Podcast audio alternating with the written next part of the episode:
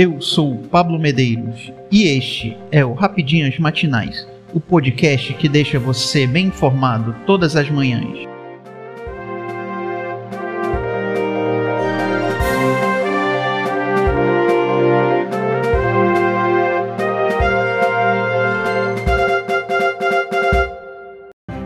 Hoje, 28 de maio de 2022, vamos às principais notícias.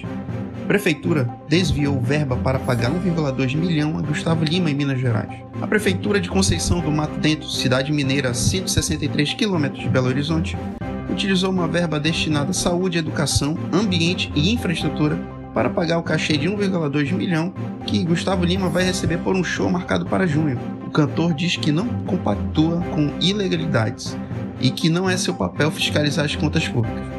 O Ministério Público de Minas Gerais informou nesta sexta-feira 27 em nota enviada à reportagem que faz uma apuração preliminar para verificar se houve irregularidades na contratação.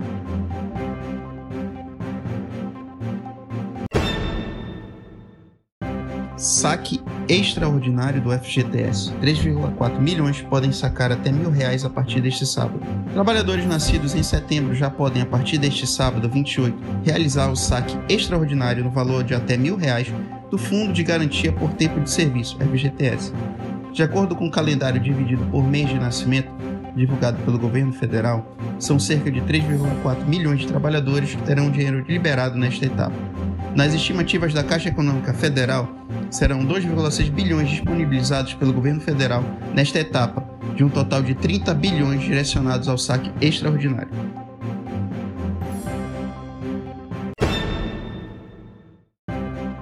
Mega pode pagar 100 milhões neste sábado. O concurso 2485 da Mega Sena pode pagar um prêmio de 100 milhões para quem acertar as seis dezenas, o sorteio ocorre às 20 horas, horário de Brasília, deste sábado, 28. A aposta mínima custa R$ 4,50 e pode ser realizada também pela internet até às 19 horas. No último sorteio da Mega Sena, na quarta-feira, 25, não houve ganhadores do prêmio principal.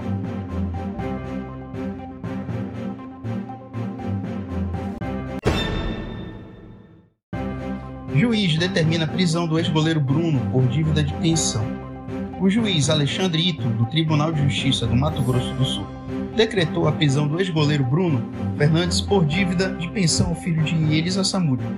Além da detenção, ele terá que pagar cerca de 60 mil reais referentes a dois salários mínimos por mês desde janeiro de 2020. Atualmente, Bruno cumpre prisão em regime aberto pelo assassinato de Elisa Samúdio, que ocorreu em 2008. O ex-goleiro mora em Cabo Frio, na região dos Lagos do Rio de Janeiro, e nos últimos tempos tem apostado em empreendimentos. Recentemente, ele inaugurou uma loja de açaí na região. Eu sou Pablo Medeiros e este foi o Rapidinhas Matinais, o podcast que deixa você informado. Até mais.